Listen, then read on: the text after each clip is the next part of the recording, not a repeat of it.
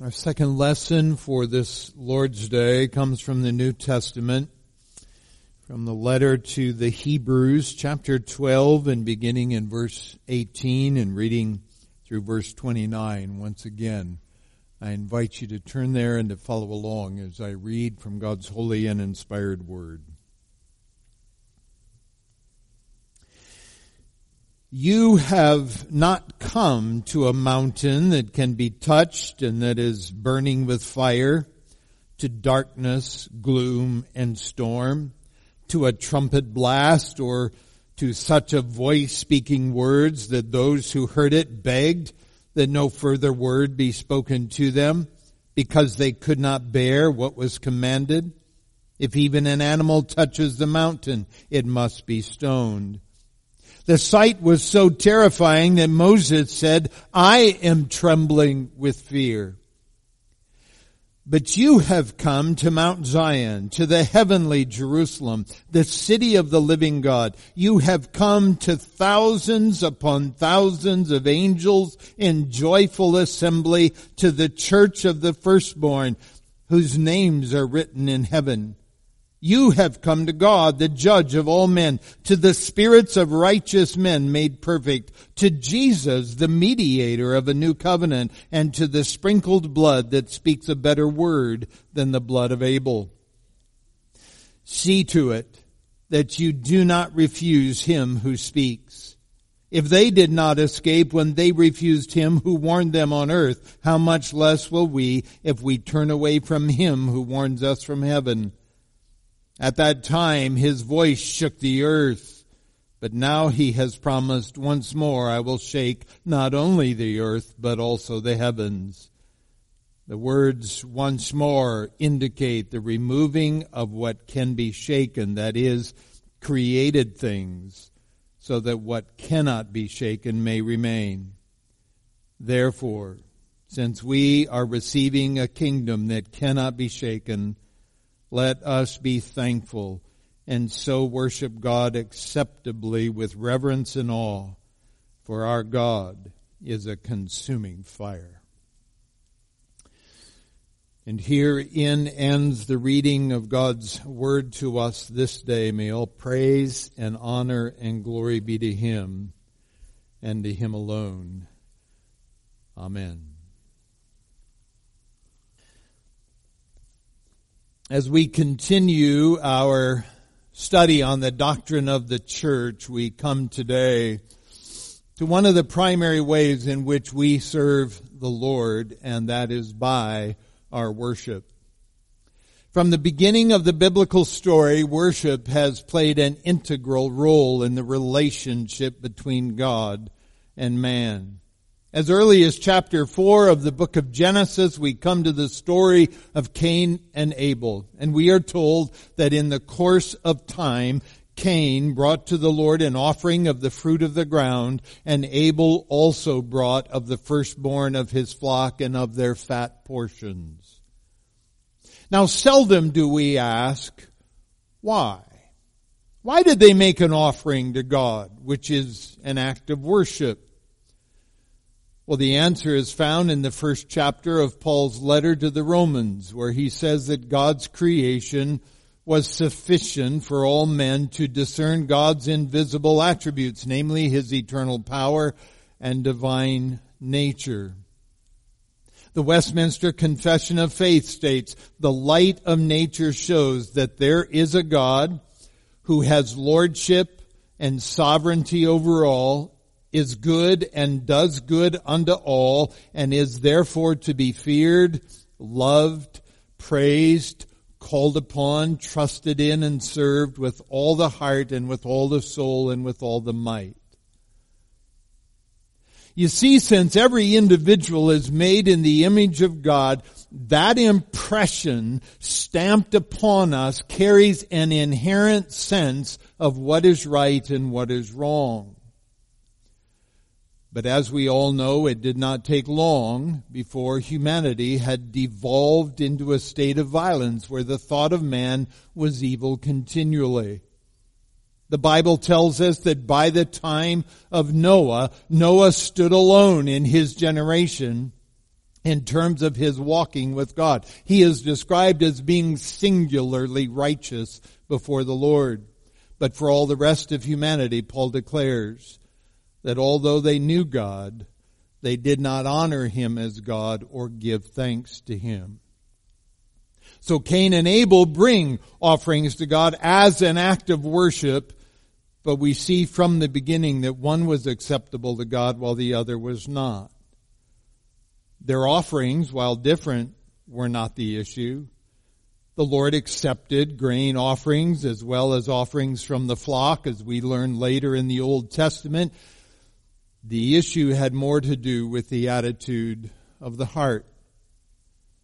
Jesus points out this important facet of worship in his parable of the Pharisee and the publican where the publican was the only one, the tax collector was the only one to go home justified because he approached the Lord in all prayerful humility and with a clear understanding of his sinful condition and he sought God's cleansing forgiveness while the Pharisee basked in his spiritual pride. Cain's issue was the condition of his heart which revealed itself most clearly when he murdered his brother Abel. Proverbs 15:8 says, "The sacrifice of the wicked is an abomination to the Lord, but the prayer of the upright is acceptable to him." So from the earliest of times, we see that God expected mankind's worship. God expected that we would honor Him and offer gratitude to Him. The problem, however, was our pride we found it hard to bend the knee to the one who made us. We found it much easier to bend the knee to the gods that we created, which amounts to worship of the self. Now, when God called Abram, we do not always consider that God was saving him from the influence of a pagan culture in Haran, where Abram and his extended family settled for close to 50 years because of his father Terah, there was a prominent temple there to the moon god Sin. Now we have no knowledge of Abram's worship habits before God called him to leave there to go to the land that God would show him. But we do know that the mythology of that part of the world in the second millennia BC was far removed from the worship that God expected from mankind. Which brings us then to the first scripture lesson for today. Now we read a portion of this text when we first began our study, for it is here that we have a sense of what God is about in terms of the church being a people unto God who have been rescued from their bondage to sin and set aside to be a kingdom of priests and a holy nation. The Hebrews who are the recipients of God's gracious salvation have heard about this God with whom Moses has interacted. They have seen God's miraculous activities in terms of the plagues that befell Egypt. They have witnessed the mighty power of God in the parting of the Red Sea, providing a way of escape, as well as God's vanquishing Pharaoh's army by means of that same Red Sea. God has provided these rescued descendants of Abraham, Isaac, and Jacob with water and manna from heaven, but they have yet to witness the presence of the Lord settling upon Mount Sinai. But when they did, they were so terrified of what they saw and heard that they said to Moses, You speak to us and we will listen, but do not let God speak to us lest we die. And they were suddenly aware of the vast difference between the God who had saved them and all the gods that the rest of the world was choosing to follow as we read a moment ago from the book of Hebrews, let us offer to God acceptable worship with reverence and awe, for our God is a consuming fire.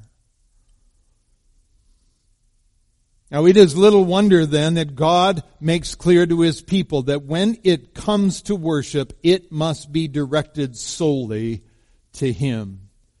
His first command to these people is, I am the Lord your God who brought you out of the land of Egypt, out of the house of bondage. You shall have no other gods before me. The object of our worship must always be God who has revealed himself as Father, Son, and Spirit. He is our Redeemer, our Creator, our Provider, our strength, our all in all. To God and to God alone we owe our very being. And then to make things crystal clear to these Hebrews whom God has set apart, He declares to them, you shall not make for yourself a carved image or any likeness of anything that is in heaven above or that is in the earth beneath or that is in the water under the earth. In other words, do not make for yourself any idol like the rest of the world is in the habit of doing. Don't bow down before them or serve them in any way because I, the Lord your God, am a jealous God. There is not a single thing that you can make that will adequately represent me. I am who I am and I will reveal myself to you in ways that are beyond your comprehension. And to further underscore their comprehension of the holiness of God, the Lord commanded them, you shall not take the name of the Lord your God in vain. This is a God like no other. He expects that people will treat even his name with the same awe and reverence that is due to him. And then finally he says, remember the Sabbath day to keep it holy. The first four commandments are focused on the worship of God.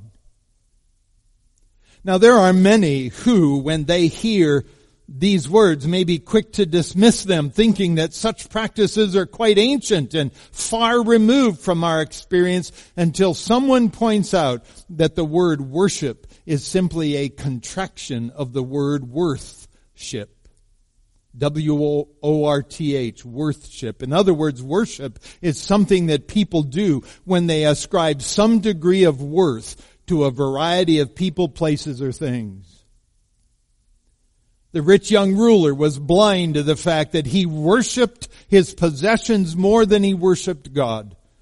His possessions were worth more to him than his relationship with God, which is why he went away sorrowful, unwilling to part with them in order to have Christ. But how much worth do we ascribe to our possessions? Very few people realize how much worth they ascribe to their employment or to their family or to their health and safety or to their spouse or whatever else you might want to name until they are tested to give that up in favor of following Christ and suddenly they come to realize that there is an idolatry there that they may not have even been fully aware of. The disciples walked away from their occupations in order to follow Christ. If your employer told you to stop talking about Christ or else be fired, to what would you ascribe the greater worth? Hindu and Islamic converts must frequently walk away from their families if they choose to be baptized and to follow after Jesus? Would you risk losing your family for the sake of Christ? Christians in totalitarian countries must sometimes face the trial of death if they will not recant their faith, with the added knowledge that their entire family may suffer the same destiny if they will not recant. Do you consider your longevity as well as that of your family to be of greater worth than affirming that God alone is the one true God? I have known men whom God called to serve in ministry only to lose their spouses later because their wives said, I did not sign up for this. And those ministers have experienced the truth of Jesus' words. Do you think that I have come to give peace on earth? No, I tell you, but rather division. For from now on in one house there will be five divided, three against two, and two against three. Worship involves our ascribing worth. And whenever we ascribe worth to something to a greater degree than we ascribe it to God, that is idolatry. Now my fear is that to one degree or another, the average churchgoer has developed a view of God that is so diminished, so anemic, so powerless, that they no longer see the need to think about, much less worry about, the first four commandments of the Decalogue. And so much of what passes for worship these days never asks whether or not God is pleased with our worship, for the greater worth is ascribed to the worshiper and how the experience has made them feel. But the psalmist declares, for great is the Lord and greatly to be praised. He is to be feared above all gods. For all the gods of the peoples are worthless idols, but the Lord made the heavens. Ascribe to the Lord, O families of the peoples, ascribe to the Lord glory and strength. Ascribe to the Lord the glory due his name. Bring an offering and come into his courts. Worship the Lord in the splendor of holiness. Tremble before him, all the earth. Does our worship cause us to tremble? When we catch a glimpse of the Lord high and lifted up, does it cause us to fall on our face before Him in humble repentance? When the apostle John is given a vision of the heavenly throne in Revelation chapter 4, he sees the 24 elders prostrating themselves before God and they say, worthy are you, our Lord and God, to receive glory and honor and power for you created all things and by your will they existed and were created. On occasion, I have heard younger Christians who have been infected with the notion that Jesus is little more than a super friendly genie in a bottle say that they cannot wait to see Jesus at his second coming because when they do, they will run to him and embrace him. And I have had to correct them by saying when we see Jesus, there will only be one posture that will make any sense to us in that moment. And it will be with our faces to the ground. So overwhelmed will we be by His holy majesty.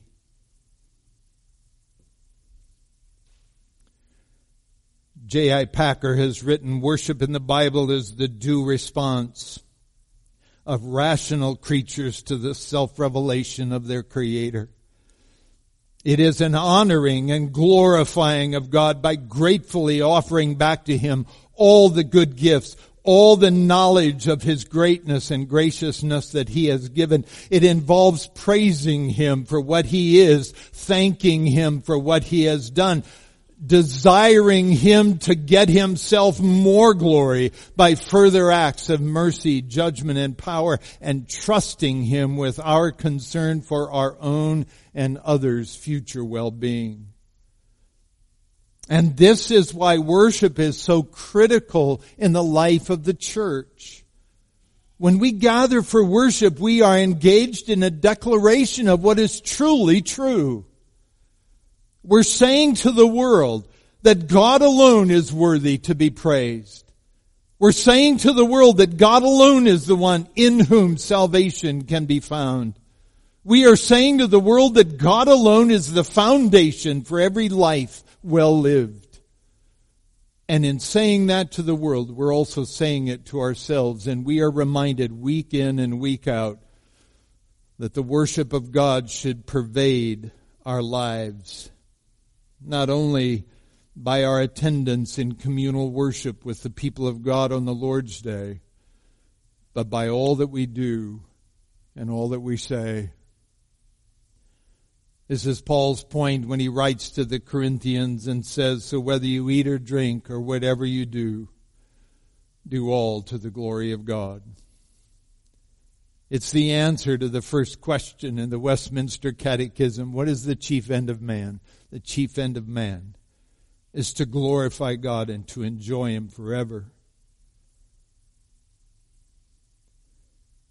But more than declaring God's worth to the world and to ourselves when we gather for worship, we are joining with all those who have gone before us and even now stand in His presence, beholding Him face to face, declaring God's worthiness. The apostle John is given the great privilege of seeing another vision of heavenly worship in Revelation chapter 7. He says, After this I looked and behold a great multitude that no one could number from every nation, from all tribes and peoples and languages standing before the throne and before the Lamb, clothed in white robes with palm branches in their hands and crying out with a loud voice, salvation belongs to our God who sits on the throne and to the Lamb. And all the angels were standing around the throne and around the elders and the four living creatures. And they fell on their faces before the throne and worshiped God saying, Amen. Blessing and glory and wisdom and thanksgiving and honor and power and might be to our God forever and ever. Amen. When we come to worship, we join our voices with those who have already persevered to the end of their lives.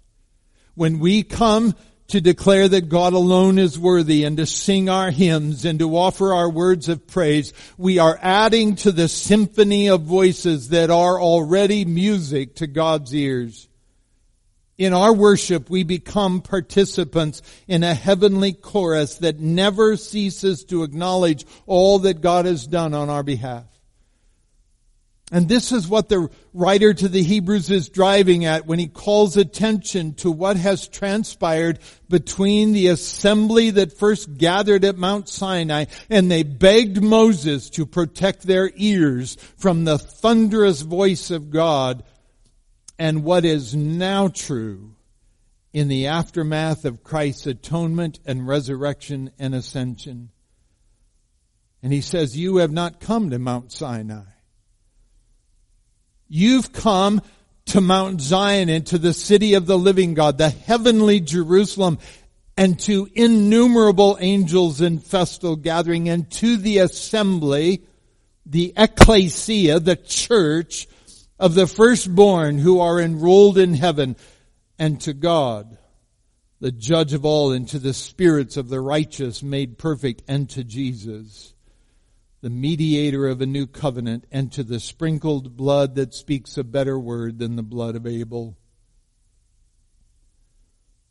Because of what Christ has done, the Old Testament regulations for drawing near to God through the blood of sacrificed animals has been obliterated and the veil has been rent in two. And in so doing, Christ opened the way for us to gain entry into the very throne room of God's grace by means of Christ's shed blood, enabling us to draw near with a true heart and full assurance of faith.